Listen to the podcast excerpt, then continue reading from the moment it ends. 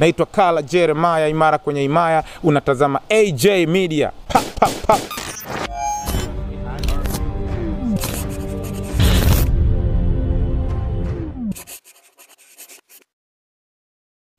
Habari za muda na wakati kama huu, mwanafamilia mzuri kabisa wa AJ Media TZ, AJ Media Plus kule kwenye platform zote. Hapa naizungumzia Hot ni Spotify pamoja na sehemu zingine ambazo unaweza ukapata radio online kwa kupitia redio zetu za online. Tunasema kwamba tunapatikana kwa jina moja AJ Plus. Unaingia kule unatusubscribe, yes, na kwa kupitia linki zetu ambazo zinatembea kwenye sehemu zetu tofauti tofauti za mitandao ya kijamii, unapata nafasi nzuri ya kwenda kushiriki na sisi kwenye redio yetu ya kule online. Sasa habari iliyotufikia muda huu ni kwamba mheshimiwa eh, Harmonize baada ya kuvimba muda mrefu na bifu lake kati yake yeye pamoja na Wasafi ambavyo linaendelea, lakini pia maneno yamekuwa akiwaamini mengi sana. Hapa naizungumzia maneno ya Baba Levo pamoja na H Baba kuhusiana na masuala ya ndege. Sasa watu wa karibu zaidi waliochafuka wakaamua kutu, kutuvujishia hichi hapa ni kwamba msanii Harmonize baada ya kutoka WCB eh,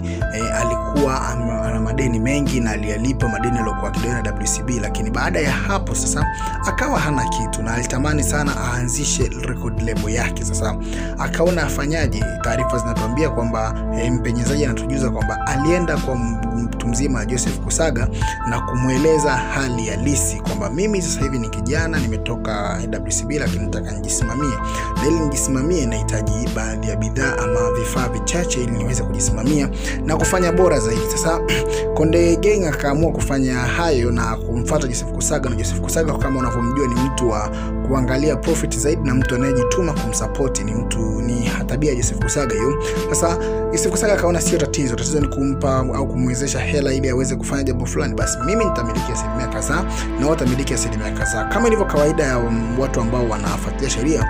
Unajua kabisa kwamba kwenye kufungua kampuni lazima kuna namna ya pase kugawana.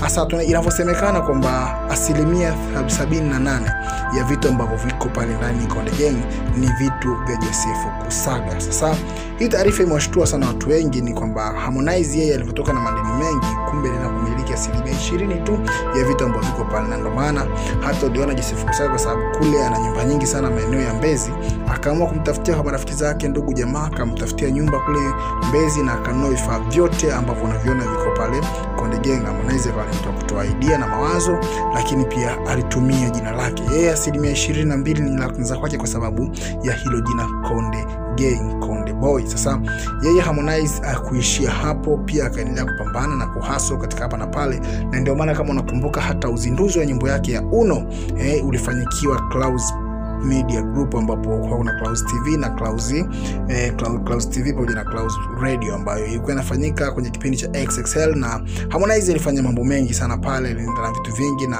nilikuwa tayari na ugomvi na na, na Clouds kipindi akiwa Wasafi. Sasa kumbuka watu walivyotoka na alivyoenda kumwomba Joseph Kusaga msaada na Joseph Kusaga kuonesha kwamba ana moyo wa kumsaidia, akaamua kwenda eh, kum, kumsaidia na kumtolea vitu vingi ambavyo watu wengi tulikuwa tuvijui. Sasa Joseph Kusaga kwa taarifa ambayo tunazipata ni kwamba yeye ndiye mmiliki mkuu eh, wa ile record label yake eh, ya Konde Gang. Sasa Harmonize yeye ana asilimia ishirini tu kwenye record label. Sasa wengi ambao walikuwa wafahamu sasa hivi na mimi nilikuwa naanza kufahamu kulingana na hizi taarifa tulizopenyezewa kutokea kwenye mitandao ya kijamii na kwa wahusika wakuu ambao karibu na Harmonize. Nikwambia tu ya kwamba subscribe AJ Media TZ, lakini pia hotspot hotspot hot, nani Spotify kule tunapatikana kwa jina la AJ Plus unatupata. Asante kwa kuwa mwanafamilia.